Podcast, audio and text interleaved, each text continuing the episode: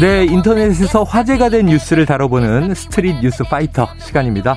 오늘은 김민광 뉴스캐스터와 함께하겠습니다. 어서 오세요. 안녕하십니까? 아이고 앵커로 제가 굉장히 좋아하는 아이고, 분인데 예, 이렇게 와주셔서. 오늘 첫 출연이시죠. 네네. 자주 와주시기 바랍니다. 예.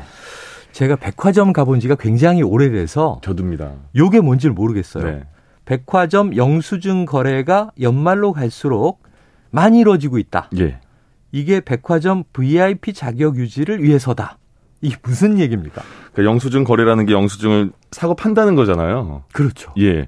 저도 백화점 VIP 자격을 받아본 적이 없고 친한 곳이 아니라서 네. 저도 봤는데 아, 백화점 최우수 고객 VIP들이 연말이 갈수록 어 어떡하지? 내 VIP 자격이 유지가 될까 내년에도 이런 어. 걱정을 한다는 거예요. 네네.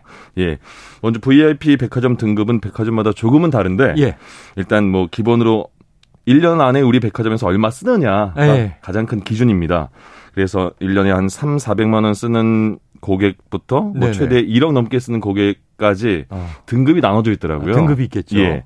그런데 거기서 만약에 한 5천만 원을 써야지 다음에 내 지금의 VIP 등급이 유지가 된다. 네네. 근데 12월인데 한 100만 원이 모자라요. 아. 산 게. 그러니까 네. 그 100만 원어치 영수증을 아, 산 사람이 있냐? 다른 사람 인터넷에 거를. 올려서 네. 그 사람이 근데 포인트를 적립하지 않았으면 네. 나한테 팔아라 영수증. 아, 내가 포인트 적립을 네네네. 해서 내년에 VIP 되게 네. 그렇게 해서 수수료 같은 거를 한 2에서 5% 받는다고 합니다. 네네. 그러면 500만 원짜리 물품을 산 고객에게 영수증을 받으면 예. 한 10만 원에서 25만 원 주고 그 어. 영수증 사서 포인트를 자기한테 적립을 하는 거죠. 네네. 예.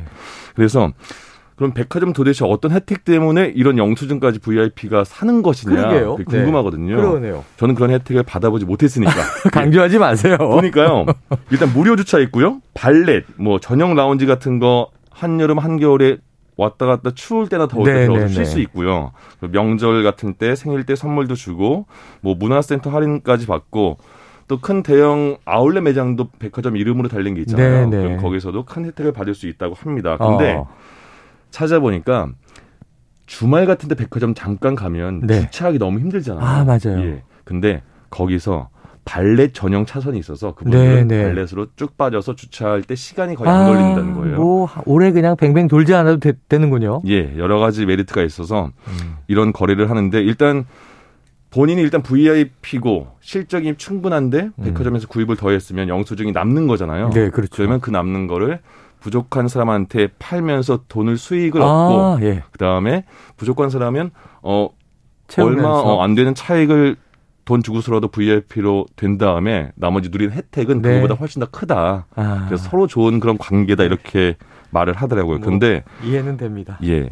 이게 일종의 영업방해, 백화점의 영업방해일 수도 있나 봐요. 그러니까 왜냐하면 이거는 사실은 전 불법 아니에요? 예. 그, 내가 산 게 아닌 걸 그쵸. 나의 내가 산 걸로 잡는 거잖아요. 예. 예. 그래서 백화점에서도 홈페이지에 이런 어, 부정 거래에 대해서는 부정거래. VIP 혜택을 박탈하겠다 이렇게 공지는 아, 내리는데 발각되면 예. 근데 적극적으로 누가 어떻게 해서 이렇게까지는 하지 예, 못하는 예, 예. 현실인가 보더라고요. 예, 뭐 400만 원이 기준인데 네. 380만 원은 구매했는데 예, 20만 예. 원을 뭐 이렇게 메꾼다고 해도 그걸 또 따지기가 그쵸. 물건을 파는 입장에서는 예. 엄포는 놓는다. 음. 하지만 굳이 뭐 적발하진 않는다. 아, 그뭐 백화점을 중심으로 생활을 하시는 좀 시간 여유로운 분들이라면 어, 이게 VIP 등급이라는 게 또 메리트가 있겠구나 싶긴 한데. 어, 그렇습니다. 아유, 저는 뭐 바빠서 백화점을 찾아갈 시간이 없으니까 뭐 딱 와닿지는 않습니다. 예. 네. 예. 하지만 이것은 어쨌든 그렇게 정당해 보이진 않는다. 그렇습니다. 그래요. 자, 월드컵, 카타르 네. 월드컵 끝났습니다만 예. 워낙 결승전이 어, 명승부전이라 역대급 그 여운이 오래 가고 특히 저도 이 바르셀로나의 메시 선수를 오래전부터 좋아했던 터라 네. 뭔가 이렇게 좀 충만감이 있어요. 음. 성취했다. 예. 사실 뭐 저와 아무 관계가 없습니다만. 그런데 이 아르헨티나 사람들은 얼마나 좋겠어요. 그렇죠. 지금 아르헨티나는 연일 축제 분위기라고 하던데 음. 월드컵 우승이 경제로 힘든 국민들에게 일종의 진통제 효과를 내고 있다. 어느 정도입니까? 그런가 봐요. 엄청난 고통이 있는데 그 고통을 잠시 멈추게 된 것 같은데 음. 어, 아르헨티나 36년 만에 우승을 한 거잖아요. 그렇죠. 여기에 대해서 미국의 경제 전문지 포브스에서 이렇게 표현을 했습니다. 네. 비참한 일상을 잊게 해준 우승이다. 이게 이렇게 또 좀 아픔이 있는 제목이네요. 예. 그러니까 왜 비참하냐를 봤더니요. 음. 아르헨티나 소비자 물가 상승률이 올해 1월에는 50.9%로 벌써 네. 50% 넘게 시작을 했습니다. 5%도 높은데 그렇습니다. 50%. 예. 네. 그리고 지난달에 92.4%까지 올랐고요. 올해 네. 말이면 100% 넘겠다. 그러니까 물건 하나 그 제값으로 물건 이제 반밖에 못 사는 거잖아요. 그러네요. 그러네요. 예. 근데 아르헨티나가 올해 우승까지 해서 역대 월드컵에서 총 세 번을 우승한 거거든요. 네. 근데 늘 우승을 살인적인 물가와 같이 만났더라고요. 아, 그래요. 그동안도. 예. 보니까요. 78년에 아르헨티나에서 열린 월드컵에서 우승했을 때는 물가가 176%였고요. 네. 두 번째 우승했을 때는 멕시코 월드컵 우리나라도 차범근 선수가 출전했던 아. 그 월드컵에서 1986년인데 그때도 물가가 116%였습니다. 마라도나의 시대죠. 예, 그렇습니다. 그래서 미국 어 정치 전문 매체 폴리티코가 이번에 결승에 대해서 이렇게 또 평가를 하는 네. 게좀 와닿더라고요. 축구가 먹고 사는 문제를 해결해 줄 수는 없어도 월드컵 우승으로 얻은 희망과 자부심은 아르헨티나의 새로운 활력이 될 수도 있다 이렇게 전망했습니다. 아니 IMF 때 우리 박세리 선수가 아, 예. 최초로 LPGA 우승했을 때 그때 얼마나 상록수 음악 들으면서 맞습니다. 국민들이 힘을 냈죠. 예. 아, 전 요게 이해가 되네요. 네. 그래요. 그래서 마라도나 이후 말씀하신 마라도나 이후에 36년 만에 월드컵 우승을 했고 어제 뉴스 보니까 대표팀이 귀국했더라고요. 네. 그래서 정부에서 어제 그날을 임시 공휴일로 해서 다 같이 축하하자 이렇게 말을 네, 했습니다. 네, 네. 또 하나 말씀드리면 월드컵 사상 아르헨티나가 어, 우승 팀 최고액을 받았습니다. 어, 한화로 음. 약 547억 원을 받았어요. 그리고 우리나라는 네. 16강 진출국은 다 우리나라 포함해서 우리나라 돈으로 180억 원 정도를 네, 받게 네. 됐습니다. 그래요. 예. 자, 아우 우리 청취자님 정말 딱 집어서 메시가 지금은 바르셀로나 아니고 파리 생제르맹 소속입니다. 네. 확인해 주셨는데 음. 알고 있고요. 네. 바르샤에 오래 있어서 특히 제가 제일 좋아하는 건 메시 선수가 10살 때 호르몬 결핍으로 어, 성장이 멈췄는데 예. 바르셀로나 구단이 한 달에 90만 원씩의 시술비를 지원하면서 아. 유소년 때부터 키운 선수예요. 감동의 스토리죠. 찐팬 맞으시네요. 예, 예. 다음 이슈로 넘어가 보겠습니다. 네. 자, 일론 머스크가요. 이 트위터 경영에서 손을 뗄 것인가를 놓고 음. 온라인 지, 설문을 진행했다. 이게 그 덥석 샀잖아요. 그러니까 60, 조도 넘는 거액으로. 예. 앞으로 행보 어떻게 될까요? 그러니까 주위에서 제발 일론 머스크 말 좀 안 했으면 좋겠다 이런 말도 되게 많이 하던데. 맞습니다. 머스크가 일단 트위터를 인수한 직후에 이사회도 해산해 버렸고 또 대량 해고 바로 날려 버렸거든요. 맞아요. 칼바람이 불었습니다. 그리고 트럼프 전 대통령 계정을 다시 복구해 줬고 음. 이렇게 해서 검열이 너무 완화되는 게 아니냐 이런 논란이 있었거든요. 그래서 광고주들이 많이 떠났다고 합니다. 네. 그리고 또 하나 본인 최근인데요. 본인한테 비판적인 기사를 쓴 유력 매체 기자들 예를 들어서 뉴욕 타임즈, 네. 워싱턴 포스트, CNN, 뭐 미국의 소리 방송 이런 기자들의 트위터 계정을 다 정지해 버렸거든요. 야, 이건 너무한 거 아닌가? 예. 네. 그래서 이게 또 이 악재가 테슬라까지 번져가지고 네. 테슬라 주주들도 너무 테슬라에는 신경 안 쓰는 거 아니냐 이런 어, 그 반발도 있었습니다. 악영향을 주니까. 예, 예. 그래서 트위터에서 아, 그럼 안 되겠다. 기자들 계정 다시 복구하자. 바로 복구했지만 반응은 그렇게 좋지 않은 상황에서 네. 테, 어, 머스크가 본인의 트위터에 이렇게 투표를 한 거예요. 네. 내가 트위터 대표 자리에서 물러나야 할까? 어. 받겠다. 투표해라. 네. 예.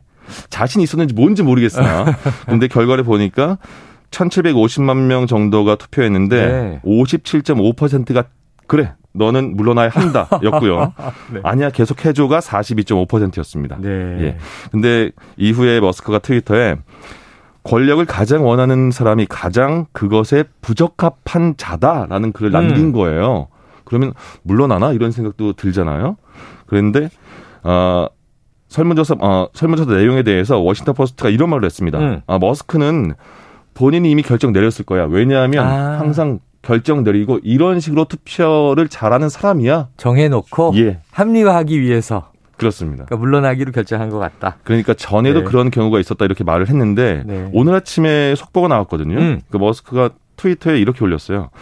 나는 트위터 CEO 자리를 맡을 만큼 충분히 어리석은 누군가를 찾는 대로 아. 트위터 CEO직을 사임할 것이다. 이렇게 뭐예요? 누군가 여기에 나 CEO 하겠습니다고 응시하면 예. 어리석은 사람이 돼버리잖아. 그러니까 본인은 지금까지 하고 네. 있는데 네. 예 어쨌든 워싱턴 포스트의 그런 뭐 지적도 맞는 상황이 돼버렸습니다. 어쨌든 기인은 기인이네요. 예. 근데 지금 여론조사 결과도 그렇고 본인도 물러날 것 같다. 네. 그러니까 사실은 뭐 오너로 있으면 되는 거죠. 그렇죠. 또 영향력이 또 안 미칠 수는 없을 것 같아요. 본인이 잘할 수 있는 테슬라에 집중하시고 예. 우리나라에도 테슬라 주식가는 절 갖고 있는 분들 많은데 네. 걱정시키지 마시고 트위터는 또 잘할 수 있는 사람이 성장시키도록 하면 좋겠네요. 예. 자, 주요 업무지구의 출퇴근 시간 조사를 해봤는데, 네. 요 칼퇴는 여의도, 예. 야근은 판교. 네. 뭐 이런 결과가 나왔어요. 그러니까 직장인들한테 출퇴근 시간 굉장히 중요하잖아요. 아, 중요하죠. 예. 그러니까 18일에 SK텔레콤이 올해 대한민국 대표 업무지구 11곳의 인구 통계, 뭐 출퇴근, 이동 이런 걸 분석해서 발표한 거거든요. 근데 하루 평균 시간이 가장 긴 업무지구는 판교다. 8시간 네. 48분이다. 네. 그러니까 점심시간 빼면 9 to 6로 하면 한 8시간 보통 근무한다고 치면 네. 한 48분 더 많은 게 판교였다. 이렇게 어, 나왔고요. 9시간 가까이. 예, 예. 평균 시간입니다. 그렇습니다. 그리고 여의도 그 지구가 한 8시간 33분 정도, 그다음에 사다분 N쪽은 8시간 31분, 그리고 세종 정도는 8시간 딱 맞췄고요. 아, 어, 공무원 지구. 그러네요. 네. 어. 마곡 같은 경우가 8시간보다 좀 미만이었어요. 7시간 36분. 근데 마곡이 지금 강서의 판교란 평가를 받고 있는데 아, 판교랑 비교하면 한 1시간 정도 넘게 근무 시간 차이가 나더라고요. 근무 시간이 짧은 거잖아요. 예, 마곡이 일찍 퇴근한다. 예. 왠지 마곡으로 가고 싶은 느낌이 예. 네, 드실 거예요. 많은 그렇습니다. 청취자분들도. 그리고 출근 시간을 보면요. 가장 빨리 출근하는 곳 보니까 여의도 이쪽이 음. 가장 빠르다. 그러니까 43% 정도가 한 오전 8시에 출근을 하고 어허. 또 오전 7시에 출근하는 사람들도 20 한 7%다. 그러니까 총 70% 정도가 8시 전에 출근한다. 이렇게 어. 나왔습니다. 세종은 8시 정도에 출근하는 사람이 대부분이었고 판교는 어 36.3%가 8시 정도에 출근한다. 네. 예.